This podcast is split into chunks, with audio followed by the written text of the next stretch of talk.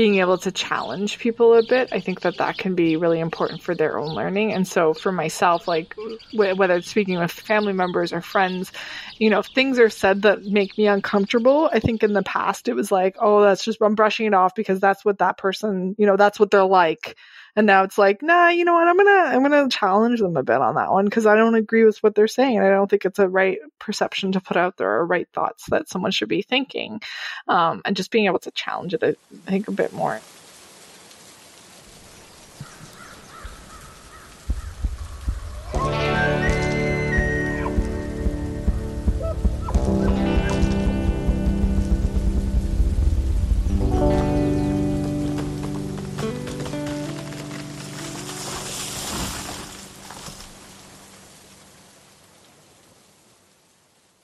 Hey, folks, what's happening? Welcome to Your Forest. My name is Matthew Christoff, and on this podcast, we talk about the environment and the science of sustainability.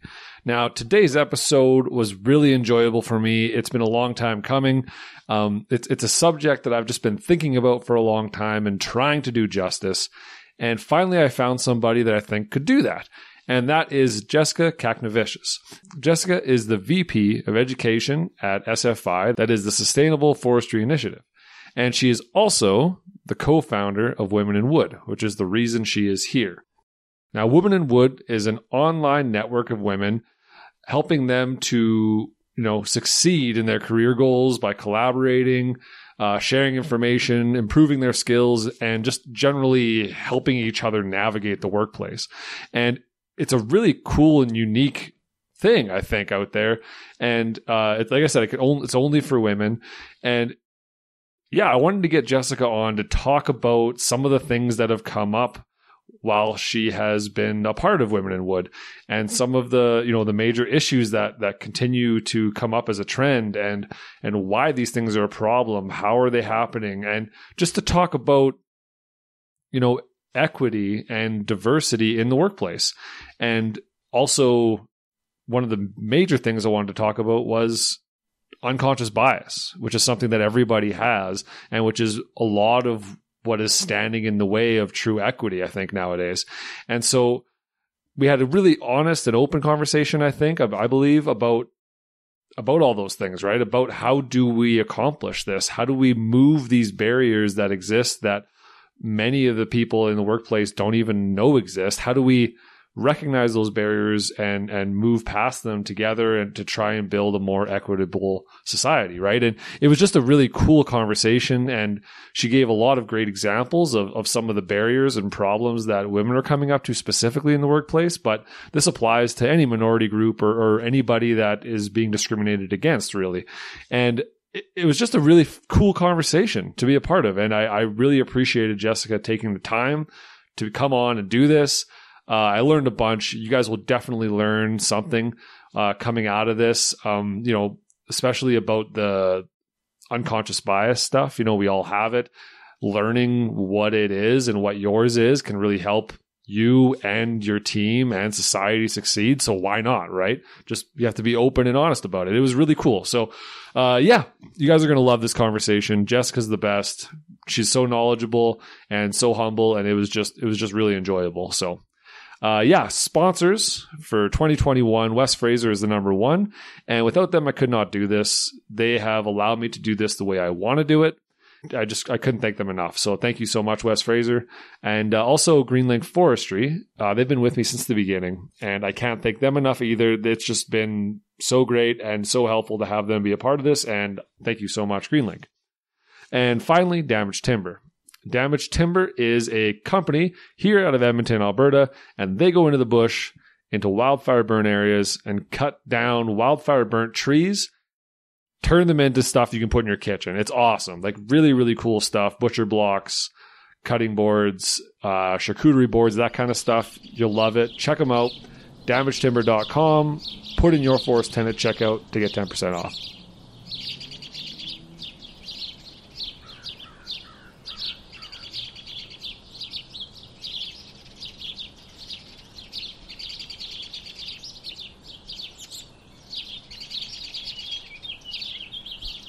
So, what is your? because Women in Wood is is something like a side gig for you, right? What is your your main gig right now? Yeah, so Women in Wood is is my side gig. Uh, my main gig right now, I work at the Sustainable Forestry Initiative, ah. and I am the vice president of education. Um, so I've been here for about three years. Um, and then I also oversee Project Learning Tree, which is our educational program of both the US and Canada. Yeah, that's right. That's right. That's where we first met. I didn't even I didn't yeah. even remember when you mentioned it. I was like, "Oh, okay, that's who that was." Yes, yes, yes. I remember when you were doing the uh the the bike when tour. The guy was biking bikes. across Canada. yeah, no, that so, was yeah. pretty cool. Yeah, yeah cool. very cool.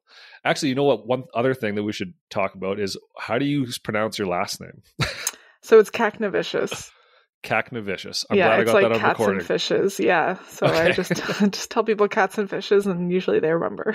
okay, there we go. I just wanted to make sure I got that on recording so I don't screw it up at the intro. it's it's all right. I'm used to it. okay, um, I've had a few episodes where I've released I've released intros with people, and I realized afterwards that I uh, I said their name wrong. So I try to avoid that now if I can. yeah, I gotcha. so uh, usually I start off with a question of like motivation and and why you've gone down like why forestry and what motivated you to go down that path and why do you keep doing it? You know like what uh what makes it worthwhile to you?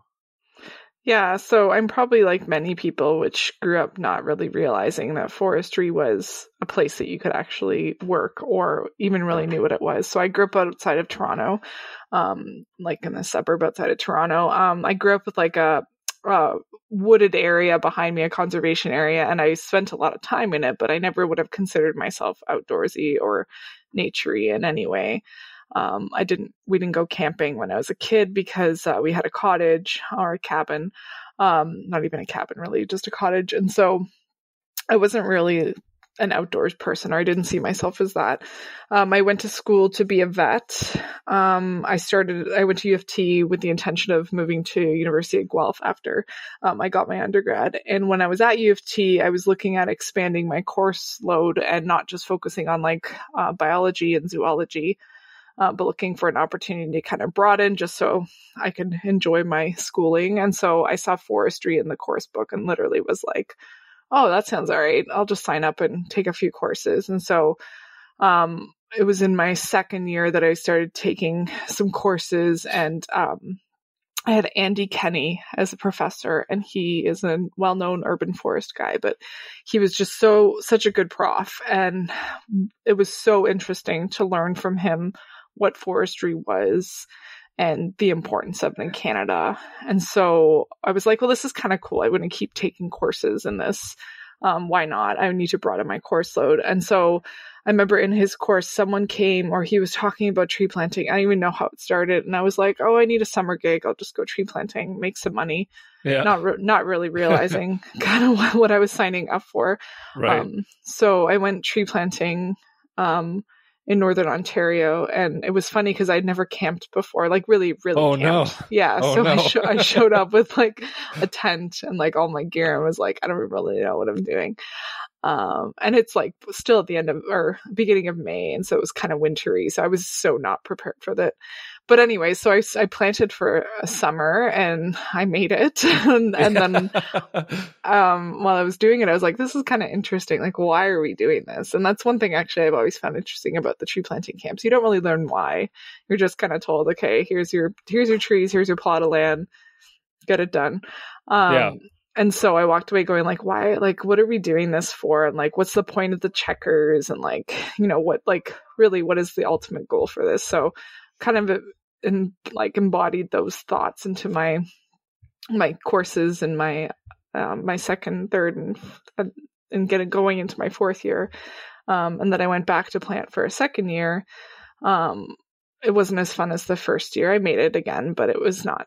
It was it wasn't as good as the first year and the crew that I was with. So, um, it was what it was, um, and so it just kind of expedited me my interest in forestry. And honestly, like what what really was interesting for me was the opportunities that kept coming up in forestry. And so at U of T, we had um, an opportunity to apply for this program called Transfor and it was a program where you could go across Europe to four different countries to learn about sustainable forest management. And then right. they had a second program that was um, going across Canada to different provinces to learn about sustainable forest management. So I applied for it while I was at tree planting my second year and I got accepted. And so I finished tree planting, came home, packed my bags and went to Europe for, I think it was three weeks.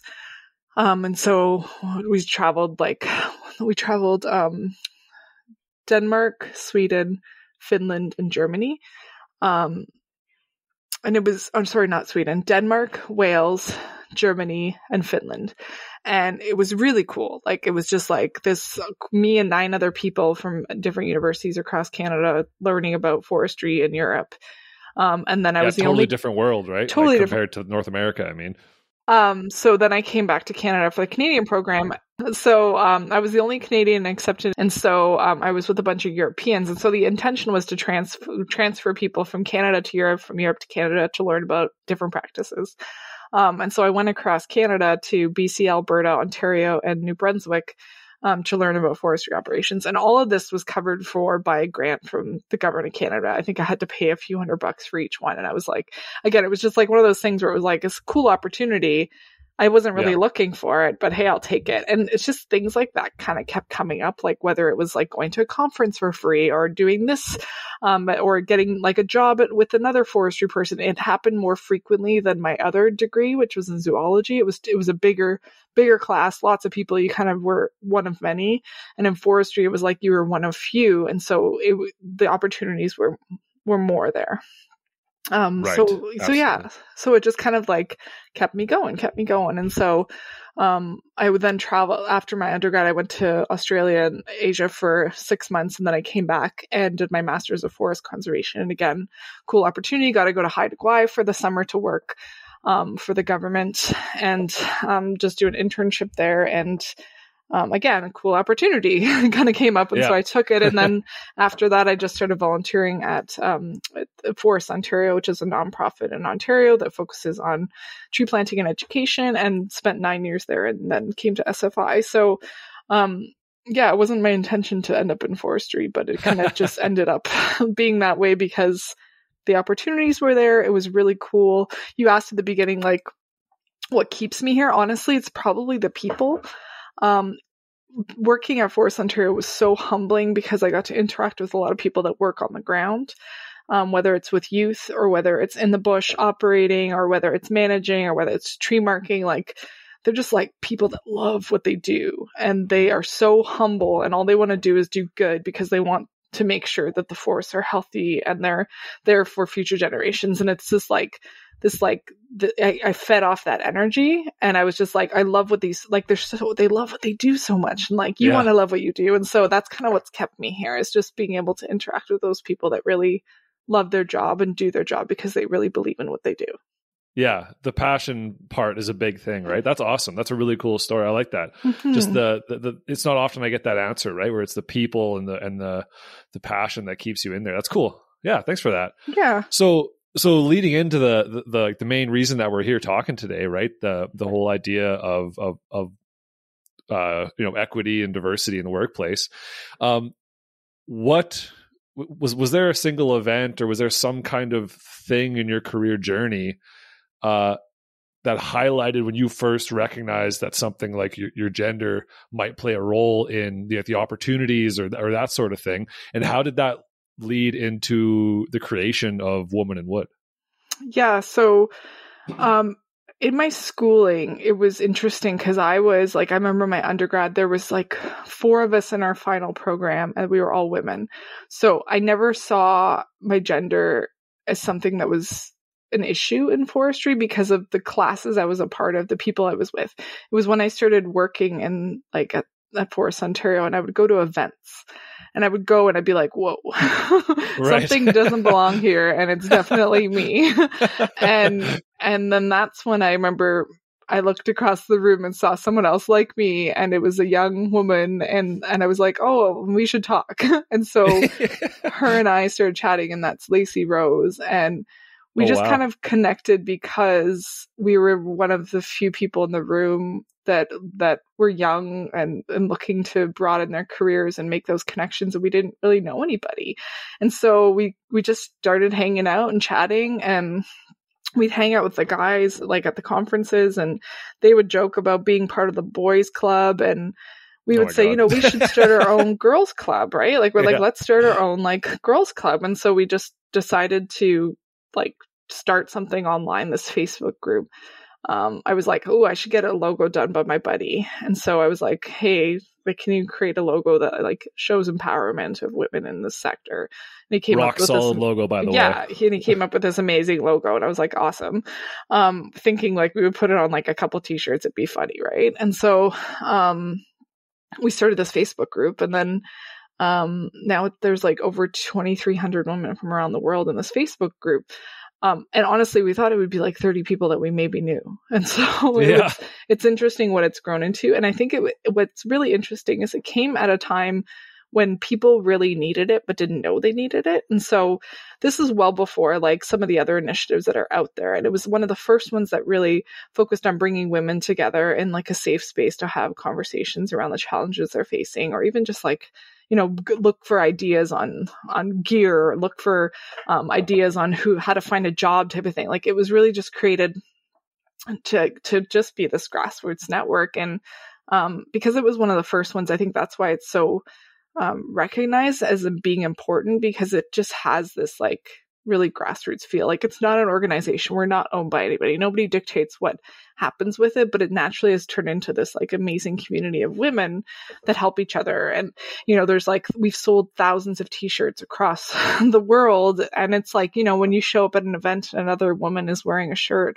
with the logo you kind of drawn to each other at least start the conversation. And i think um, it's been interesting when Lacey and I go to events now, and like you see these young women in the audience wearing the shirt, and they're looking at you, being like, "Hey, hey!" And I remember, remember being there and being like, "Oh, there's another old white guy presenting at the conference, right?" Like it was tough. So, Yeah. um, so yeah, it was just it was it, it ignited out of a need to bring women together, and it's taken on a life of its own, and we're grateful for that. Yeah. Oh no, it's it's it's really cool to see, and uh, I, I think the name helps too. You get a catchy name that helps Yeah. yeah, exactly. A cool logo. Yeah, cool logo, fun name. Like we really wanted it to be fun. We didn't want it to be corporate. We wanted it to be like, you know, you, you want to be part of this club because hey, it's super cool, right? Like that was really our intention. And so, um, yeah, it's it's it's really been interesting to see it grow. yeah, absolutely.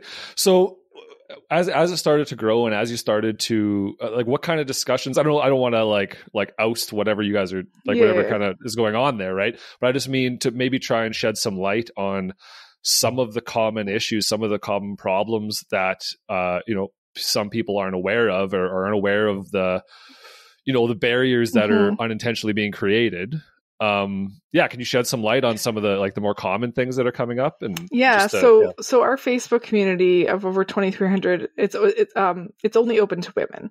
Yeah. And uh, we've been i very accidentally tried to join actually Yeah, and we we declined. Sorry. um, no, no, so- I, I, I think I did it as the Your Forest podcast, thinking Oh, like, oh, maybe I can get some insight. And then, Yeah. but as I did it, I was like, I think no. yeah. Well, and we fair, get a lot of people. We get organizations and we get men trying to join, and we do a bit of a screening because, like, we want. Uh, I think the advantage has been it does provide that safe space where women can ask those questions that they might not be able to ask if there were men part of the group. And we've been we've been challenged about, well, don't you want men to see the conversations? Yes, but I don't think they would happen if it was right. open. Um, so um, some of the basic conversations that happen, like some of the ones where you're like, uh, like it seems pretty simple, is around gear. So like I'm I'm taller. I don't have an issue with this, but like Lacey is like th- tiny and there's lots of women that just don't fit into the right gear or they Mm. don't make gear or they're getting I would say the the the sector is getting a lot better people that provide gear to the sector um are getting better at understanding that women need different needs. So whether it's like wider hips or different lengths or the right size shoe, like safety is a big like big issue. We've Mhm. I remember talking to this young woman who had just entered arboriculture very petite and she couldn't find anything that fit her.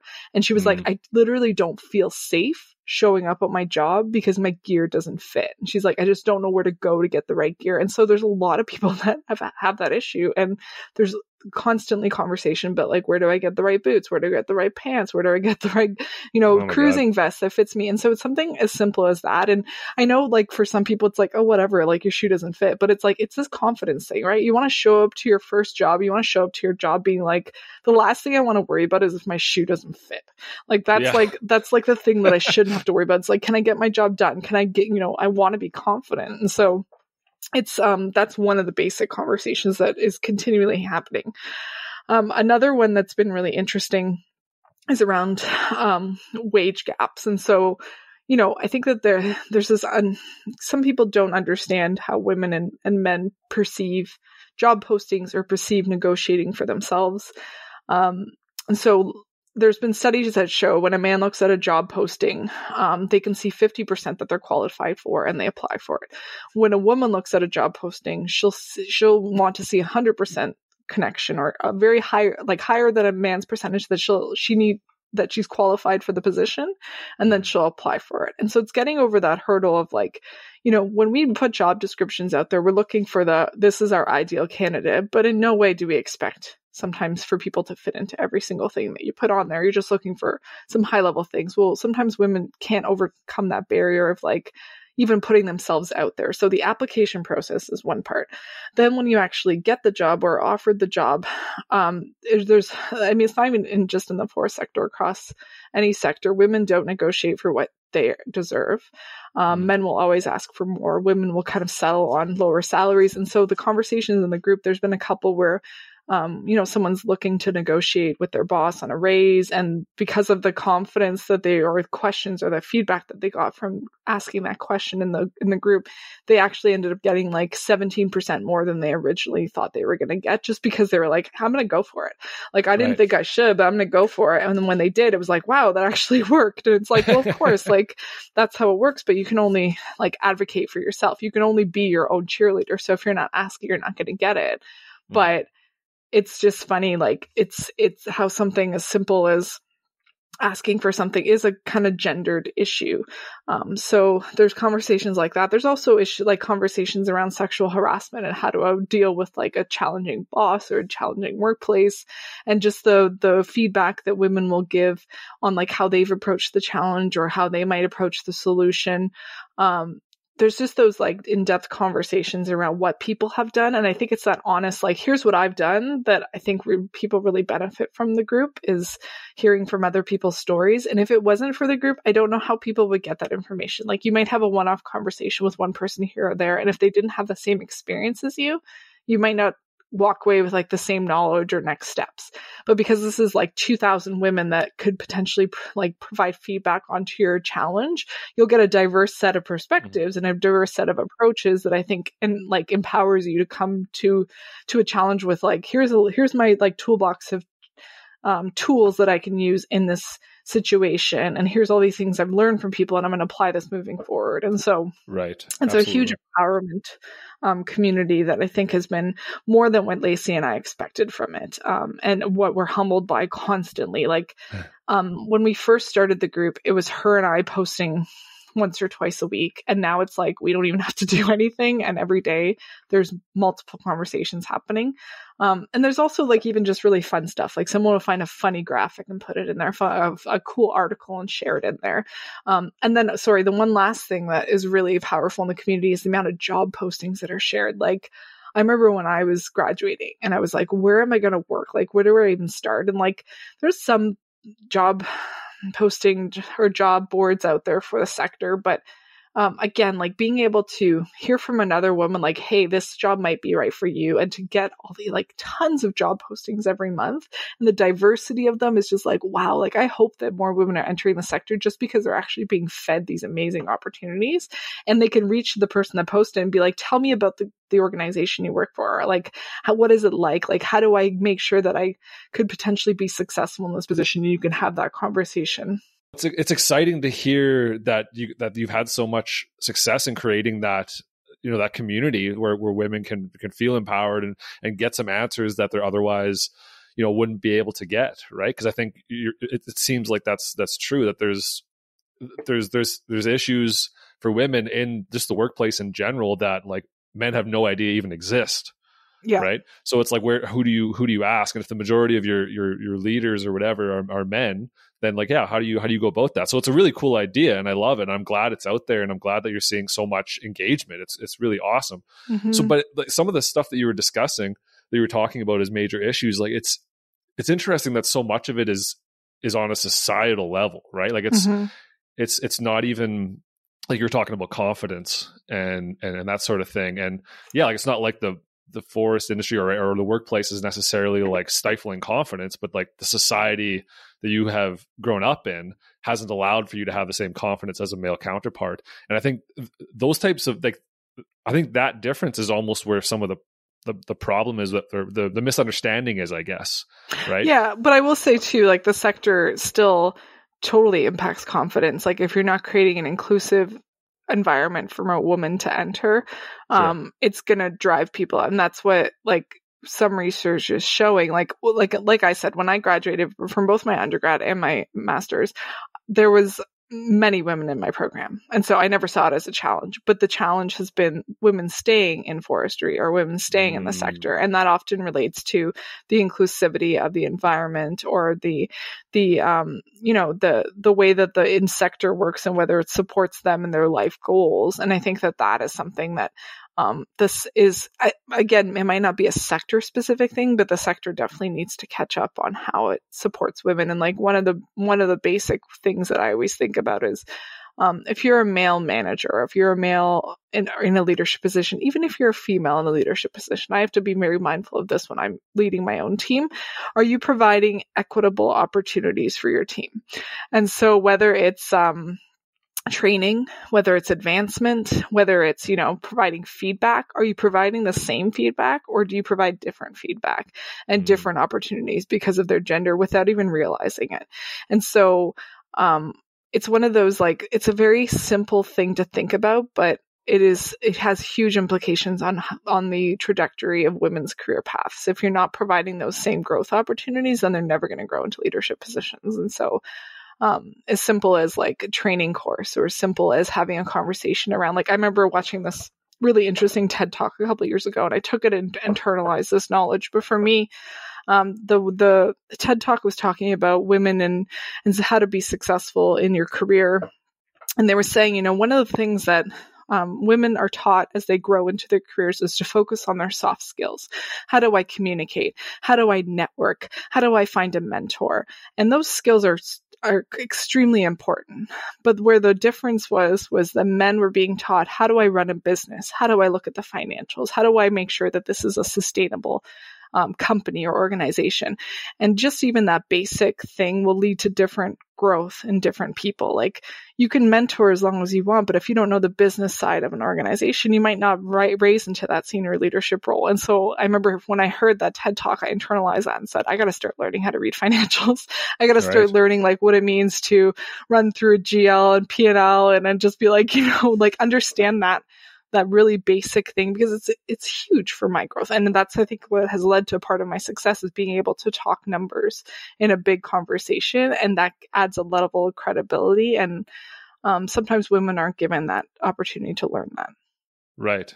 Yeah. Well, that, that's what I mean. Like, I, it's it, th- there's it seems like for me as a, as a as a male who's not like I'm not I don't see these issues right they're completely blind to me but I would I want to be part of the solution right? I want to be inclusive and I want to try and and, and promote equity in whatever way I can.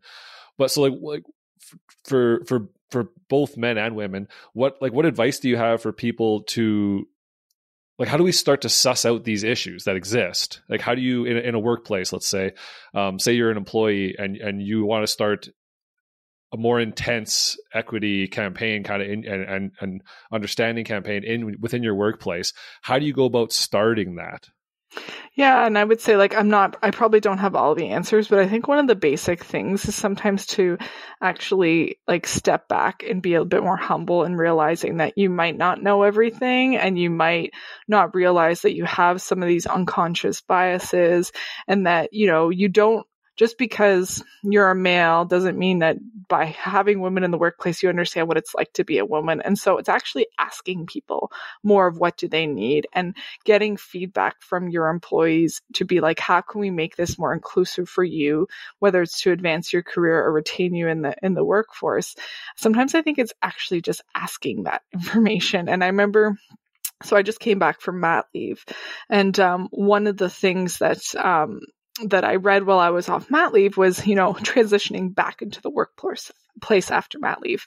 And mm. it's not about like here's your here's your plan. It's actually talking to the the the mother who's coming back to the workplace being like, how can we support you? Like what does it look like for this to be an important and inclusive environment for you as a new person or as a new mom or as a new dad coming back? Like actually having those conversations on an individual basis is really important because one solution isn't going to work for everybody necessarily but it's you know it's it's identifying that putting that into your corporate culture um, and then being humble and saying we don't necessarily know everything. Let's bring in the people that do. Let's you know if we're going to tackle this issue a let's include that we're let's ensure that we're including the people whether it's women whether it's indigenous whether it's um, black people like let's make sure that they're part of those conversations when you're trying to develop your DEI and your diversity in your organization because you like my colleague oh and I really love this saying he's like you know you can't you can't do it for us without us. And I think that that's really important for any anything related to DEI hmm yeah yeah no absolutely. That, that that makes sense. Like so it's just literally just asking what do you need yeah, just, or it's just, asking what are what are the challenges or why why do you think that you might be facing barriers or what are the barriers that you're facing? Like mm-hmm. my situation might not be the same as another new mom entering back in after mat leave, right? But like if I'm asked and saying like how do we be supportive of you? Like what do you need? I think that that goes a long way to retaining people in the workplace to feel like they're they're they matter and what works for them matters to the organization. Right. So I'm not sure, like, how much resistance do you see or do you imagine, like, maybe even just through Women in Wood, right? How much resistance to these types of ideas is there in the workplace? Because I think. I mean, uh, uh, like everybody wants to be. Well, I would assume I don't know. Lots. Most people want to be inclusive. They want to be part of the solution. They want to be helpful. Um, but then when they're faced with something like this like i mean how much susceptibility is there to these ideas of having uh, a leader like a, a you know a ceo or whatever actually be susceptible or um, not susceptible to be like open to it. Open. Yeah, open, yeah. open to these conversations because having this honest conversation is a lot of times in business is not really happening. Everything's supposed to be professional and, and corporate and you know what i mean? Like yeah and so, i think that we're at a point where it's like it's no longer like you can just have like a checkbox and you've you've yeah. checked the box. I think we're at a point in like that's a major problem yeah. yeah and i think we're at a point in society where it's like are you being are you being honest with how you're doing things or are you just like just doing it to do it. And I think we're we're at a turning point where you can't you can't ignore it. A you can't ignore that diversity in in the sector is important. There's no longer like you can't be that organization that's like no we don't have a DI policy. No we're not doing things to support diversity. Like you're going to be left behind. Like a consumers are not going to support you. Suppliers are not going to work with you. You're not going to be seen as a good company. And so people are realizing like we have to do something and like what does that something look like? And so I think leadership and good leaders will recognize that it has to be something that's meaningful and engaging. And so I'm hopeful that it's no longer just going to be a nice to have. It's like a requirement. And, you know, people are getting also like, I always say this to young people when they're, um, when they're like applying for a position and they're so worried. And actually, I was just having this conversation with my partner a couple weeks ago when he was doing a job interview. And I said to him, like, you know, as much as like you are looking for a job, you also have to like think about the company you want to work for and like are they reflective of your values so so go look at like who they are ask them about who they are and how like what kind of environment they provide because you're just you're you're selecting them just as much as they're selecting you and so i think that that's really important for organizations to think about corporations to think about is that it's no longer a one-sided transaction and or people are going to leave or people are not going to join your organization if you're not doing something to support an inclusive environment Absolutely. No, you're totally right. Like I know, I I, I feel like kind of our generation is one of the first generations that's been like with the internet and all that kind of stuff we've been able to recognize that that more fulfillment value in in the workplace and how we want to do something that is important to us and that we feel matters. And that you want to yeah you want your workplace to be an inclusive environment and supportive and all those types of things. And yeah you're right. I think there's a lot of that old old school mentality that some employers have of just you should be thankful to have a job. Yeah right? and and like let's be honest, like social media could ruin you as an organization if you're not doing something. And so something as simple as a bad experience from an employee could ruin you. And so you have to kind of already be thinking like, well, I don't want to do this to avoid that. I want to do this to make sure that I'm a good organization that people will be proud of. Like, I'd want someone to post how proud they are to work uh, at, at, where I work because there we did create an inclusive and a welcoming environment. And so, mm um, yeah, you can again, it's not something you can ignore anymore. No, and even from a, a business standpoint, a strictly like financial business standpoint, the the research is is just insane out there right now, saying that like yeah. more inclusive places, more diverse places do better. Period. Yeah. Like it's not you can't argue against that anymore. It's like there's there's you know there's the old argument of oh we only hire we only hire the best candidate, and it's just that in, in and of itself is offensive to you know what I mean to to non to the minorities, right? To, mm-hmm. to women. And so it's because it just kind of assumes like, well, you're not going to be the best candidate. so it's yeah. it's it's interesting that yeah, now you, you can't argue it anymore, right? Like no. diversity is a must for for all reasons. Oh, there goes my dog. Yeah, of course. Always. And like it was, so we did a we did had an event a couple weeks ago for my work uh, online, and we had someone um, attend who who was deaf, and um, so we had closed captioning and all that stuff. But it was interesting because we were talking about job postings, and she was like, you know, I get intimidated when I look at a job posting and it says like excellent verbal communication, and I was like, wow, I never thought about that. I didn't even think that a word like verbal in a job posting could be so intimidating for somebody.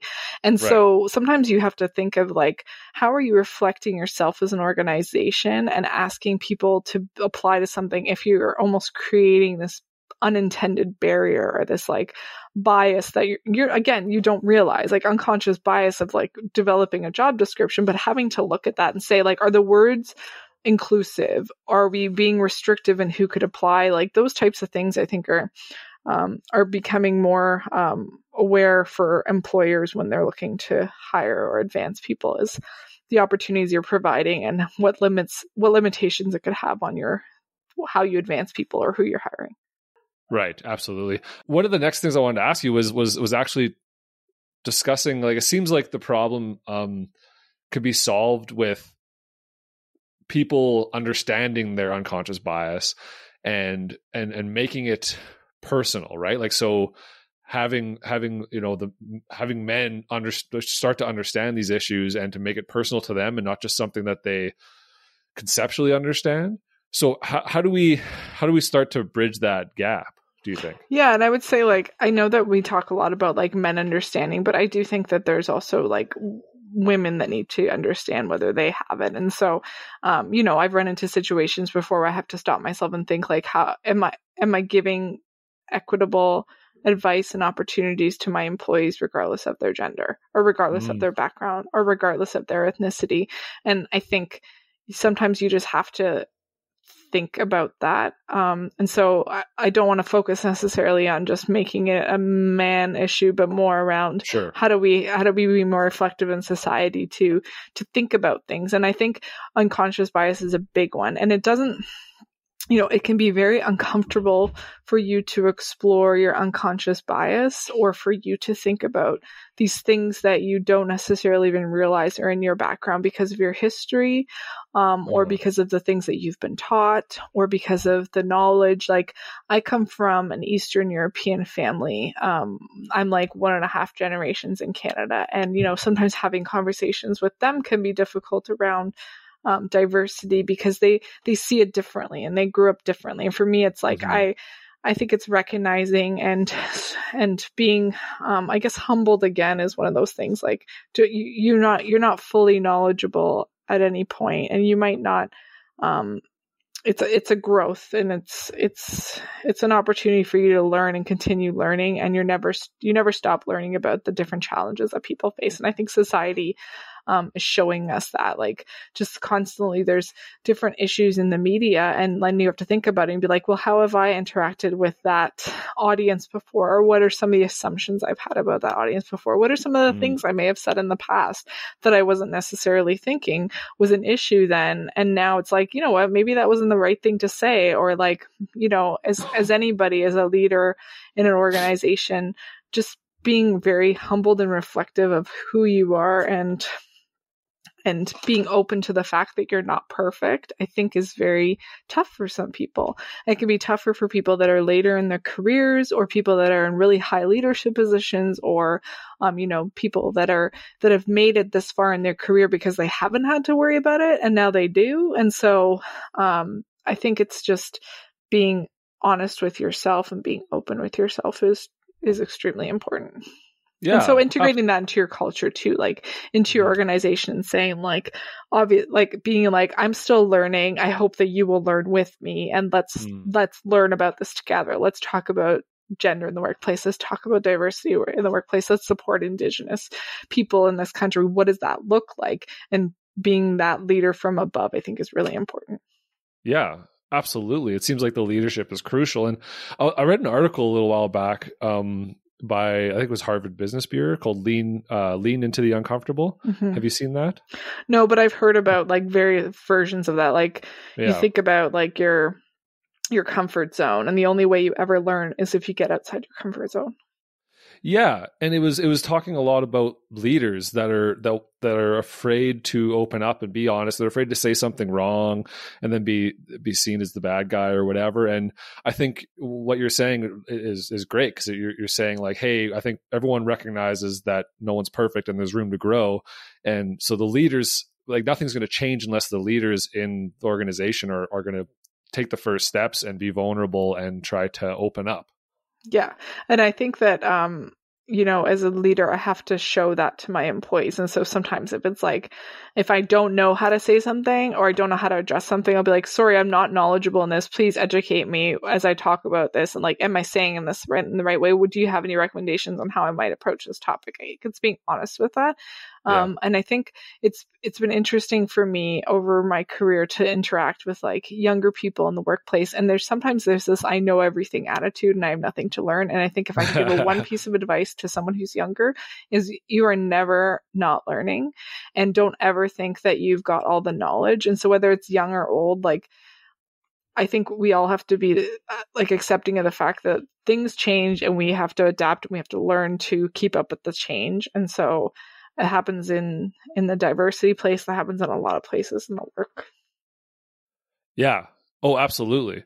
Absolutely. Yeah it's yeah it's just it's just interesting that you get this comes this came up quite a bit in the last few podcasts that i've done is that idea that you know the a good leader knows everything and has all the answers. And that's not what a leader's supposed to be right? A leader's supposed to be somebody that just can help the collaboration move forward and, and get past problems, not necessarily have the answers. And I think that's where um, I think that's where the idea of leadership is changing.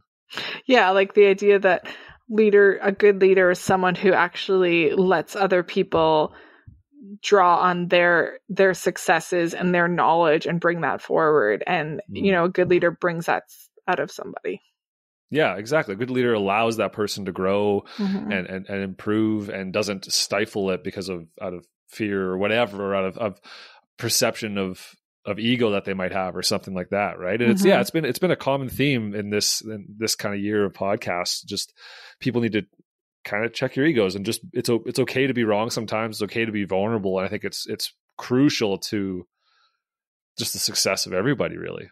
Yeah and i would say it's been interesting for me to identify like my leadership style over mm-hmm. the past little bit and like i'm not into one of those people that understands like the titles of different leaders. Like i've had some interviews with people where they're like i'm a servant leader. I don't know if that's what i am.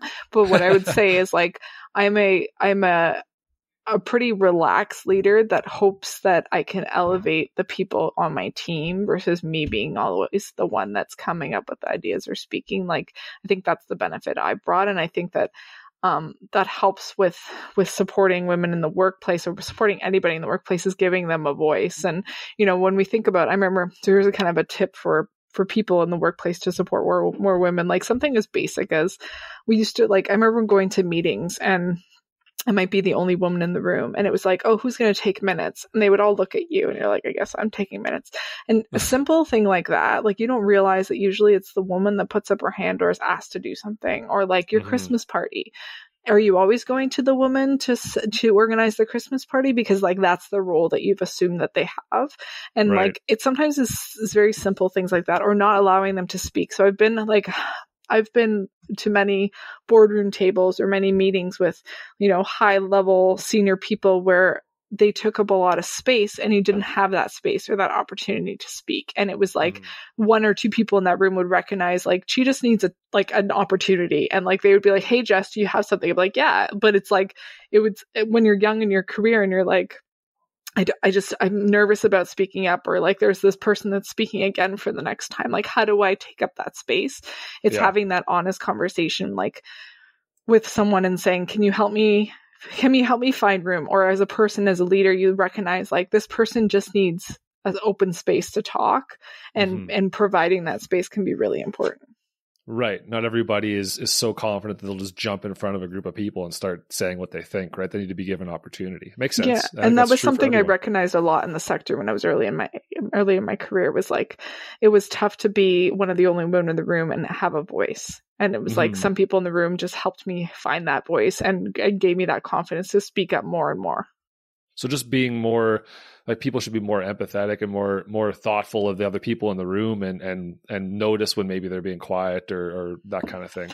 Yeah, and also like I recognize that like that might have worked for me. This goes back to like that understanding how people communicate. I think we're all kind of aware like everyone communicates differently now. Some people are more um, introverts who don't necessarily speak up in a group. So understanding who how your employees function the best or how they communicate the best and being able to elevate that. So maybe it's not in a meeting.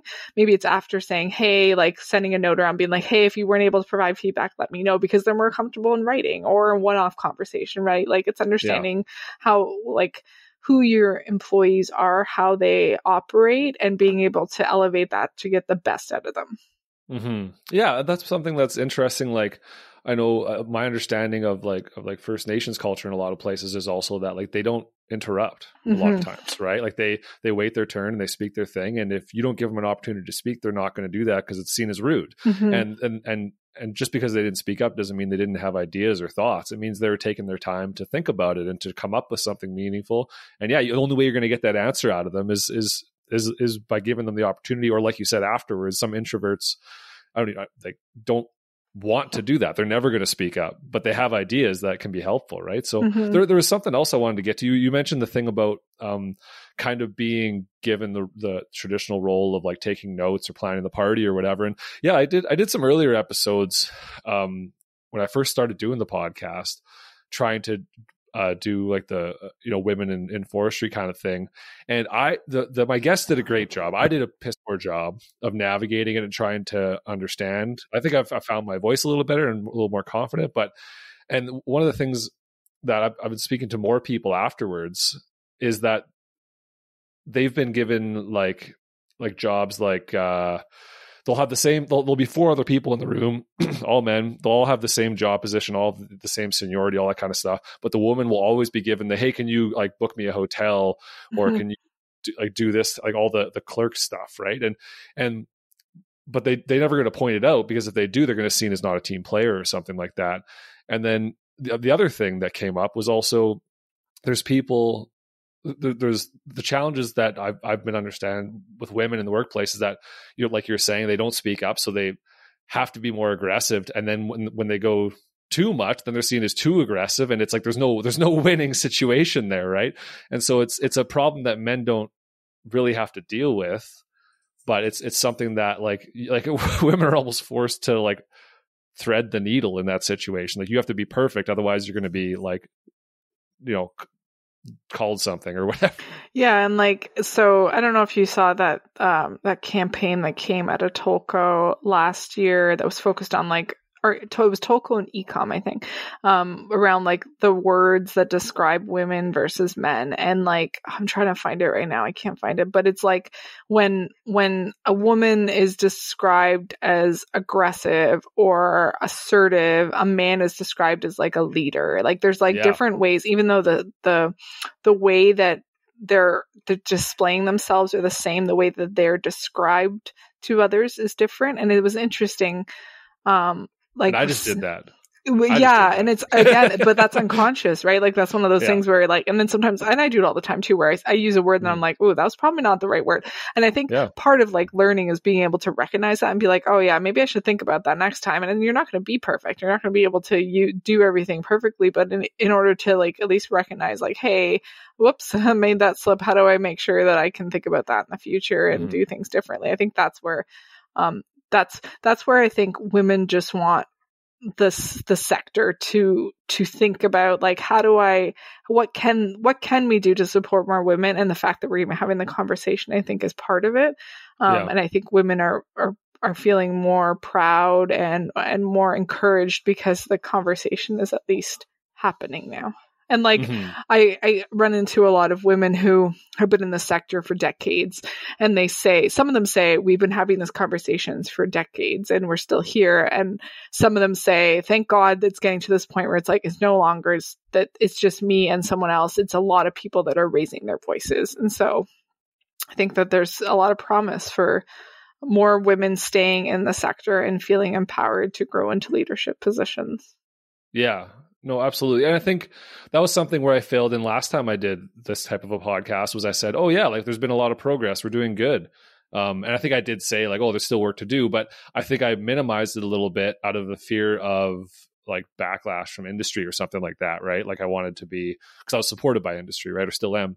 Um, but I've since realized that no, they they want to be part of the solution as well, and that I, I so trying to have this conversation honestly and honest with myself and and just trying to yeah like just trying to check that unconscious bias. And that, is there is there like resources you can push people towards? Like if someone wanted to to maybe incorporate like an unconscious bias training into their workplace or uh, is there like uh like There's... a list of questions that you that you think are good for for for leaders to ask their employees um that that that aren't going to it's not just like hey how do we move the needle on diversity? Kind of like actual real questions right? Yeah and i think that um i think that there's resources out there. Like i haven't mm-hmm. found a really quality training resource. I would say there's different quizzes you can take to figure out if you have unconscious bias. Like we did some diversity training at our organization a couple summers ago, and there's some like very uncomfortable situations that you have to put yourself into actually for you to recognize that you might have an unconscious bias. So it's whether it's showing images or saying words and how do you respond to those. It's interesting to oh. go through that oh. process because um, you don't realize how you might be associating certain people with certain characteristics until you go through that process. And so that that internal kind of DEI training is really valuable. And so I would just encourage people to find something locally that might work or inter- like reach out to other people in the sector, other people in your communities to say like what has been successful for you because I haven't yet mm-hmm. to find one that's been like the golden star, but I will say that there's programs out there and and there's online things you can do, but it doesn't mean anything if not everyone's doing it. And so I think there's even yeah, we did like an online quiz or like a survey before our our um our actual DEI training and it kind of outputted like here's who you are and here's where your biases are or here's how, how like um it's interesting to like get a reflection of yourself and you're like okay well at least I'm good at that and you're like oh I kind of missed that one I wonder um, how many people rejected that outright and just like, no, no, that's not me. That's the way it was worded and that kind of thing. yeah.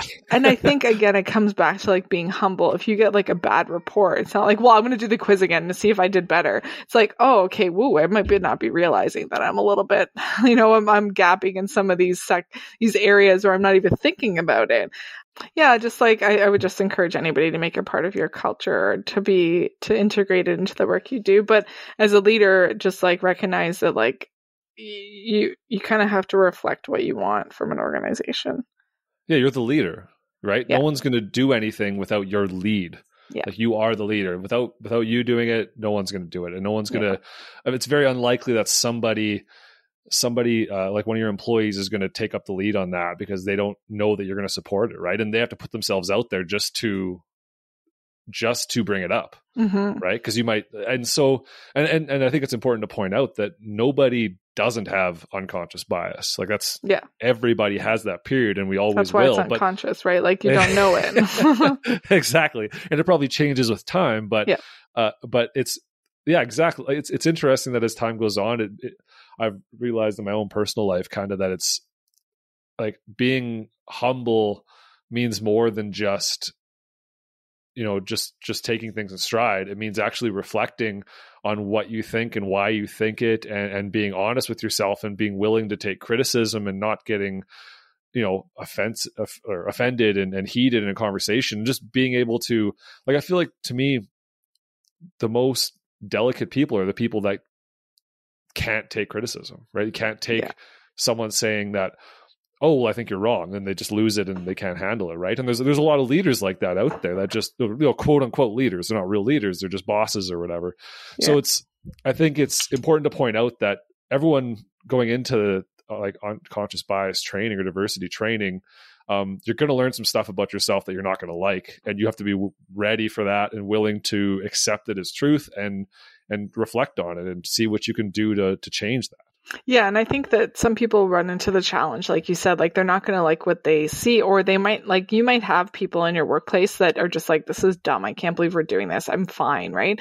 And I Mhm. think that that's really important to reflect on too. If you have people like that, you need to like communicate to get to them, like, "Here's why we're doing this, and here's why it's valuable for the company to ensure that we're supporting everybody in the workplace, and here's Mhm. you know the benefit to you as a person." I think that that's really important because I think that like not everyone is going to be into it or not everyone's going to think that they need to do the work right now like there's there's a range of people that that are open to those um to those learning opportunities and so yeah like i remember i went to um I went to a residential school a couple years ago that was converted into like a resort. Um, it was actually hosting a conference, and it that was the first time that I really, really understood what a residential school was and what happened. And I remember just thinking, like, I'm so humbled in the fact that a I get to be here and learn this, and b I'm I'm in so I'm I feel bad that I don't know enough, and it's like Mhm. and then being able to share that. And so I came home, I remember telling like my partner, and I remember telling like, my parents, like being like this experience, like how come we didn't know about this? And it's like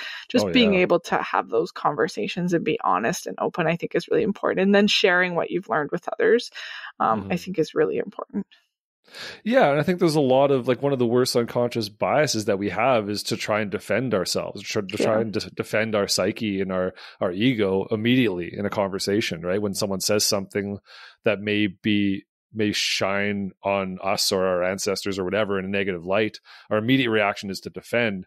And I think we need to, and I'm not a psychologist, my wife is, maybe I should get her on here to talk about this.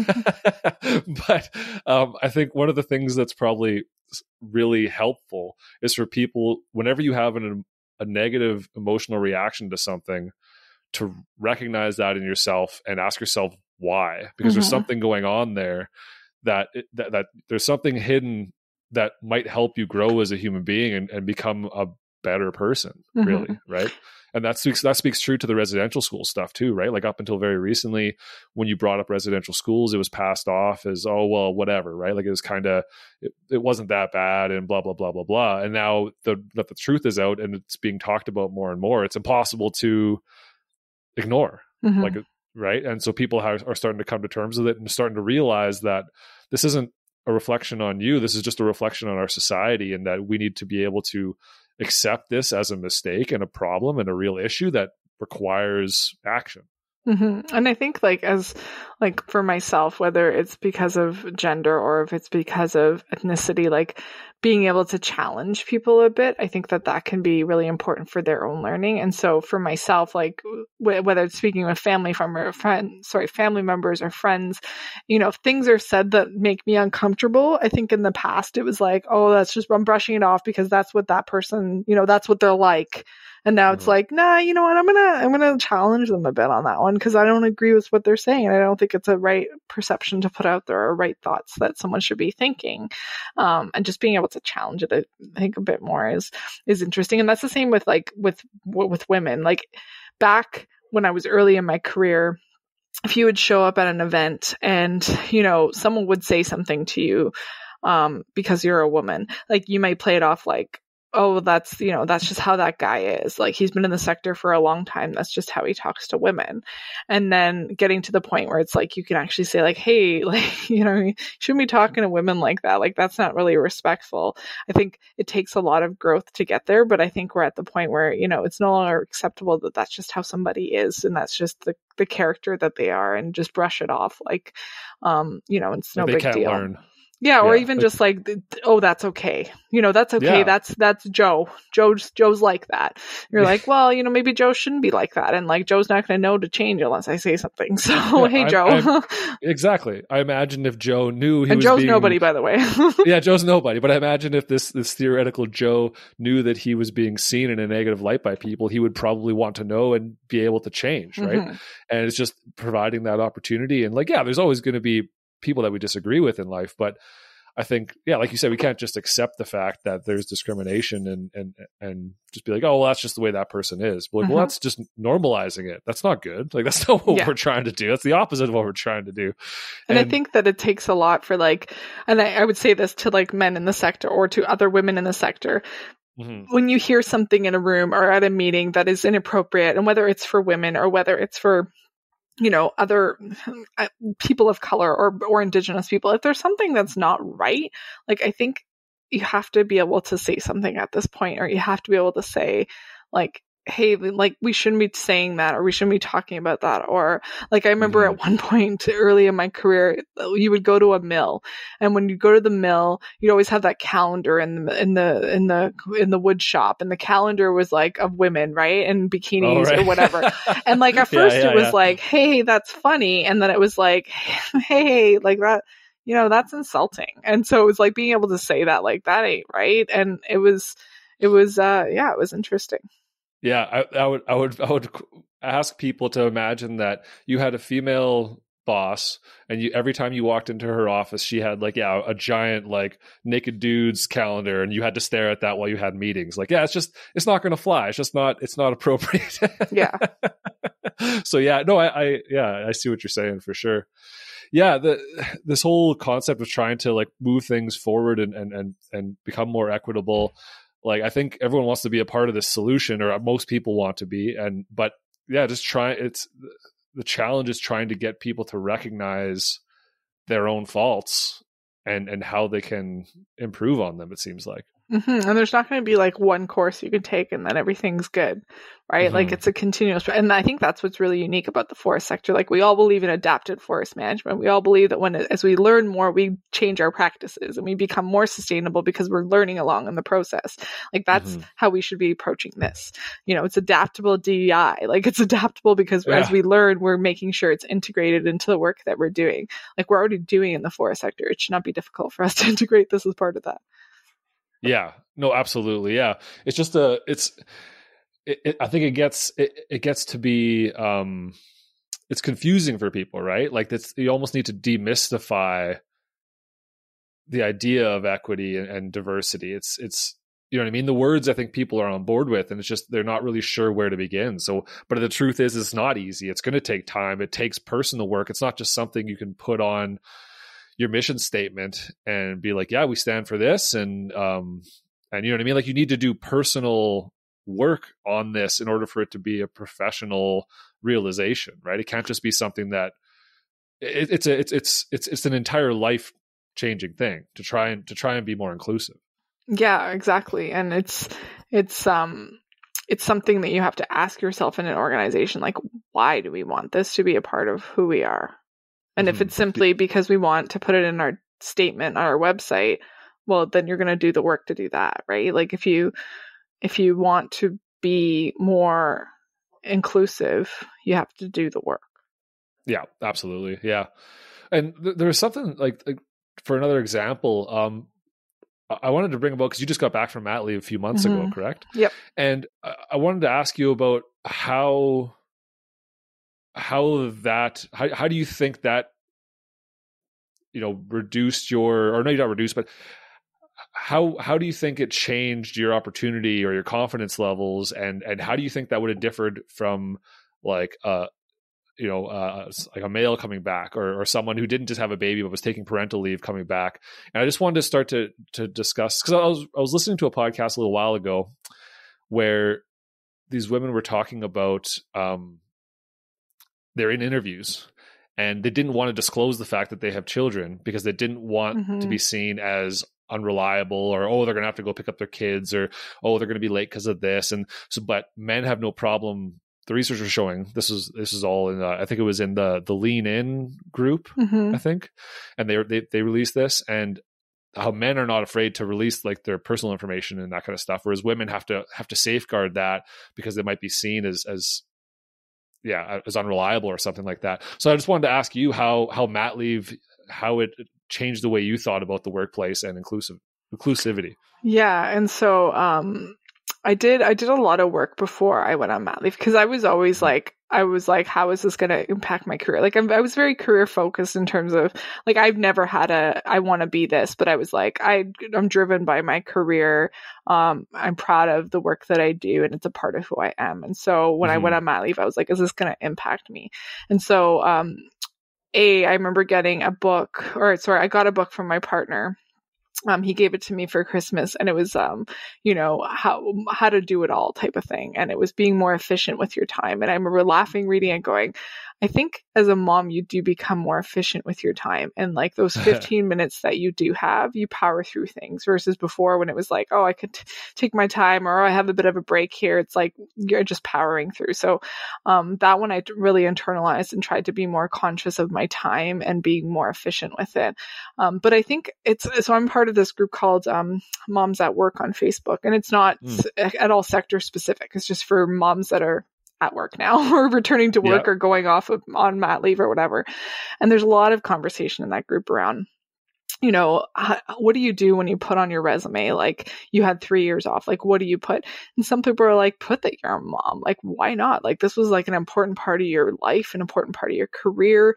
And so I think that we're moving in a direction where people feel more confident because you have a lot of skills being a mom. You have like an efficiency thing, you have a caring thing, you have a different approach to the work that you do. Um, recently, I was reviewing my partner's resume, and he actually put because he's on we we split our parental leave. Um, he Yeah. actually put on his resume like on parental leave as like this gap, and this it wasn't even really a gap; it was just on parental leave. And I was like, you know, I'm glad that he feels proud enough to put that on there because it is a p- important part of the who you are. Um, and not to say that parents are better workers than anybody. That's not all what I'm saying. It's just, um, you know, it's a part of your life and you should be able to own it and, and be proud of it. Um, I think Mhm. the challenge has been for me coming back from mat leave is societal pressure of having like a senior leadership role and being able to be a mom at the same time. And so there's this expectation that like you know well mom's the one that's going to take care of things or mom's the one that's going to like why are you working so long you're a mom like you got to go be a mom and it's like well i work long because i have a great partner who can support and and is there to to be a parent um my grandmother actually said the other week she's like oh he's babysitting while you're working and i was like no he's just Right. being a parent like that's, yeah, yeah, that's yeah, what he's doing, right? But she doesn't get it because she comes from like old school mentality. And so it's being able to say like, yeah, like I have an important role. I have a senior leadership role and sometimes it requires more time. And like, if I was a man, I bet you nobody would ask me why, why I'm, why I'm like working late or I bet nobody would ask me why I have to take an extra hour here or there to finish something. Like it's this expectation from society that I think is a bit interesting for me that I've recognized. Um, but I've been very, you- f- sorry, go ahead.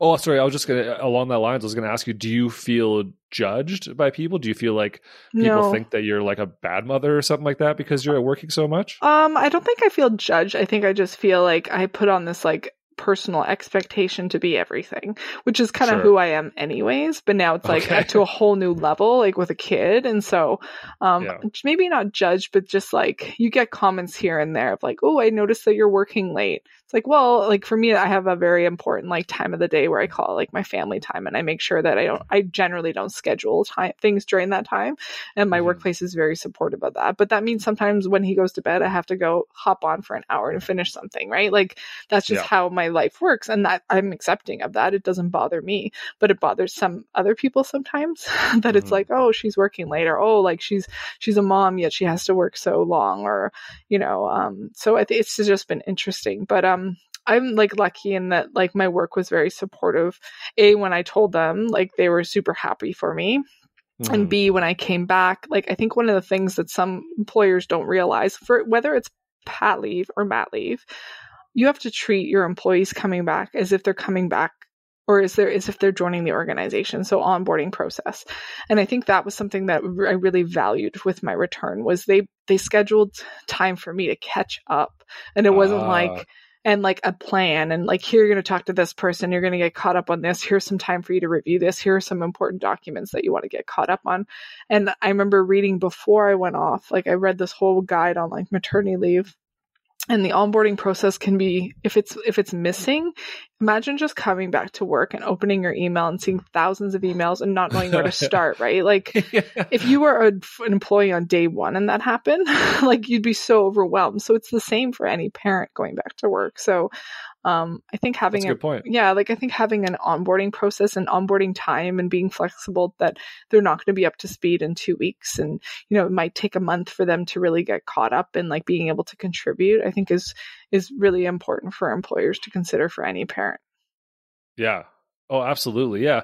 And I never really considered I never really considered that the uh, the onboarding time thing. That may, totally makes sense. Yeah, because this person, although they are, it's like somebody that you you know knows their job, but yeah, there's they've been gone for six months or a year or whatever it is, and like the, yeah, they're going to need time to catch up. There's new people that are probably a part of the organization. There's things that have happened yeah. that like when I was on mat leave, no, I wasn't reading everything that my company was doing. I was trying to enjoy my lap my mat leave during a pandemic. So it's like you know, it's just it's it's important to provide that um, that support for your, people that are coming back from any leave, whether it's sick leave, family leave, leave that they just needed for their own mental health. Like mm-hmm. treat them like they are coming back after a long leave, like they're a new employee, and just give them time to catch up.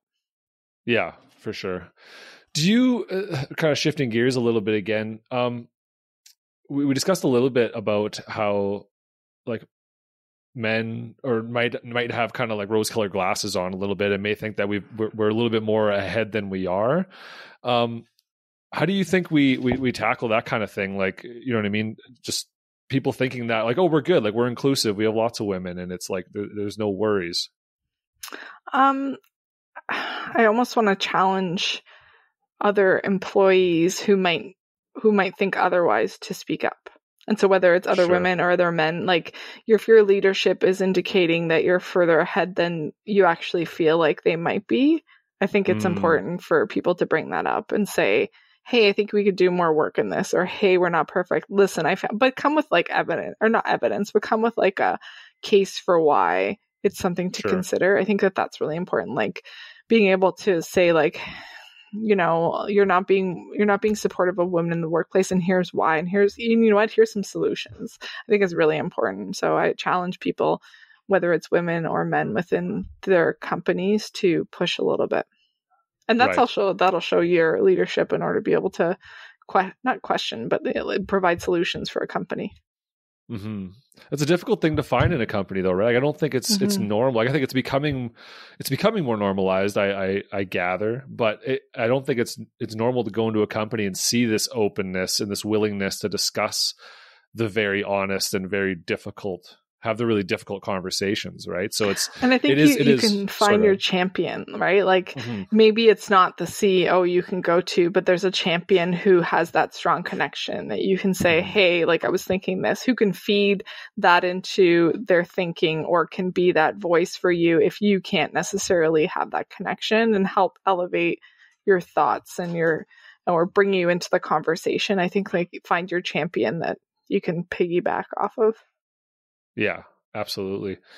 Um, what what do you think is the problem with underrepresentation in a company? Like, can you break down just like the like the nitty gritty of of not just for you know underrepresentation of women, but uh, like people of color or or, or whatever. Uh, like, could you make a business case for that kind of thing? Yeah, like I don't have the stats off the top of my head, but there's a lot of there's a lot of um, stats out there that say how good it is for your business to have different perspectives, and I think that's something that's really um, important for companies to realize is like you're only going to come up with unique solutions if you bring in u- unique perspectives into the organization.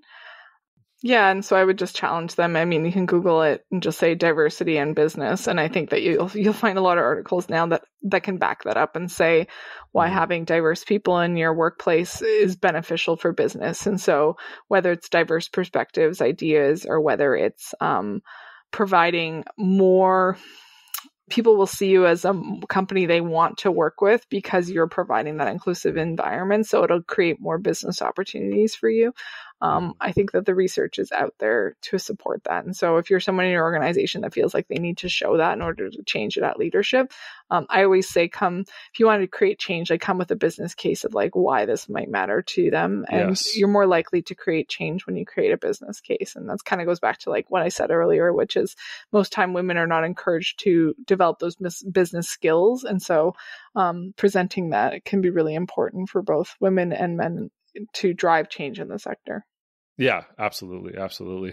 So that's kind of that's kind of come to the end of of of my what I've got written down and my thoughts on on this subject. But I want to give you an opportunity to discuss like is there anything that that you think is important to discuss? Any any concepts that we haven't gotten to? I mean there's there's obviously there's there's lots and lots to talk about with this issue but um, is there anything important to you right now or specific that you think that we should we should uh, put out there? Um, i think for me i think my career path has is a lot different than other women in the sector and so i would kind of emphasize that. Like for me i didn't have many challenges that i could say my gender created for me. And that just might be because of where I am in the sector. So I've been more on the education side, more on the conservation side, more on the nonprofit side, where there is generally more women, um, sure. whether it's in leadership or in the organization overall. So I think sometimes um, I don't want to cast this perception that that there's not been there's not challenges faced by women because I feel like all the time when I read stuff that's happening in our Facebook group, I'm surprised that sometimes things are still happening, but I'm also um, I'm educated that you know there's still work to be done and that there are still people out there that face like discrimination or face a challenging workplace or don't feel supported because they are a new parent or don't feel like they're advancing in their company because they're not being given those opportunities. Um, I've just been fortunate that I haven't I, I haven't seen it or I can't identify it, and that's I feel privileged to have experience that and i know that that is not reflective of women in the sector. And so um, i come at it with a very different perspective and mine is very very much focused on building a space in the sector where women feel like they can stay and feel like they're empowered and contribute to something that is long term and it's not just a job but it's a career. And so I hope that the work that I do really translates into that. So I just like mm-hmm. to kind of give that history that for me, I don't feel like my gender has held me back, but I know it does for a lot of people. Right. Yeah. And so I, I guess advice to, to women out there would be to join your group. yeah. Or if it, I mean, for men too, is like, you know, if you have women in your workplace, I encourage them to join the group because it might be a place where they will feel empowered and will contribute to your organization because they're like, Hey, I want to grow. Hey, I learned about this cool opportunity. Hey, you know, I'm going to do this training because someone else did it and it told, you know, it, it led them to a different career or led them to grow in their own organization. Are you good with me doing that? Like you, you'd be surprised what the network can do for women.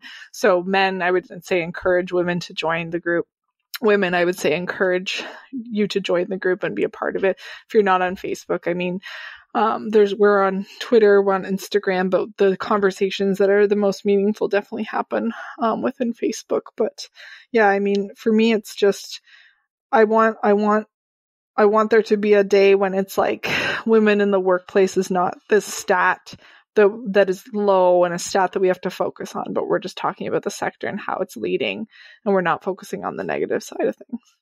Mm-hmm. Yeah, but that'll absolutely. be a long time coming. yeah, yeah, for sure. It's it's a long societal shift that needs yeah. to needs to happen, right? But I think the important thing is that the conversations are happening, and hopefully people like as a sector, but as a society as well, that we start to be just more open and honest. It seems like that's that's the path forward, right? So it's yeah, it's exciting to hear that you guys that you guys created this this successful group that's provided so much help and empowerment for for for people for women in the workplace. And I'm yeah, I'm excited to hear about it, and I'm I'm excited to to keep tabs on you guys and what you get up to and and how you know how this changes over time this is good. yeah and i would say too like we sell t-shirts for men so if they if you feel like you need to support women in wood you can always get the the men's sizing of the shirt um, or you can follow us on anything but facebook but um but yeah i would just encourage people to elevate the women in their own organization and you know p- highlight what they're doing that's so that you're so proud of at your company because it'll just encourage more women to join Absolutely. That's awesome. Well, thanks so much, Jess, for taking the time mm-hmm. to do this. Um, yeah, this has been great. I, I, I, I, whenever I'm doing these like social conversations, I'm always a little nervous internally. Yeah. And just, I want to, you know what I mean? Cause like you, you, you just, you want to say the right thing and you want to be a, a, a, good advocate and that kind of thing. And so it's always, but it's fun. I like that. It's exciting because it's challenging and it provides me opportunity to be honest with myself and mm-hmm. to try mm-hmm. to check my own biases and that kind of thing. So this has been a really, yeah, I really appreciated our conversation. It's been excellent. Great. Thank you for having me. Thanks so much for listening, guys. I know I learned a bunch during that conversation. Um, you know, it really opens your eyes up to the the small things that make a big difference, right? And I just I'm looking forward to going into some unconscious bias training myself, learning about my own biases and my own mind and how I can further that to help everyone and myself, right? And yeah, I hope you guys do the same.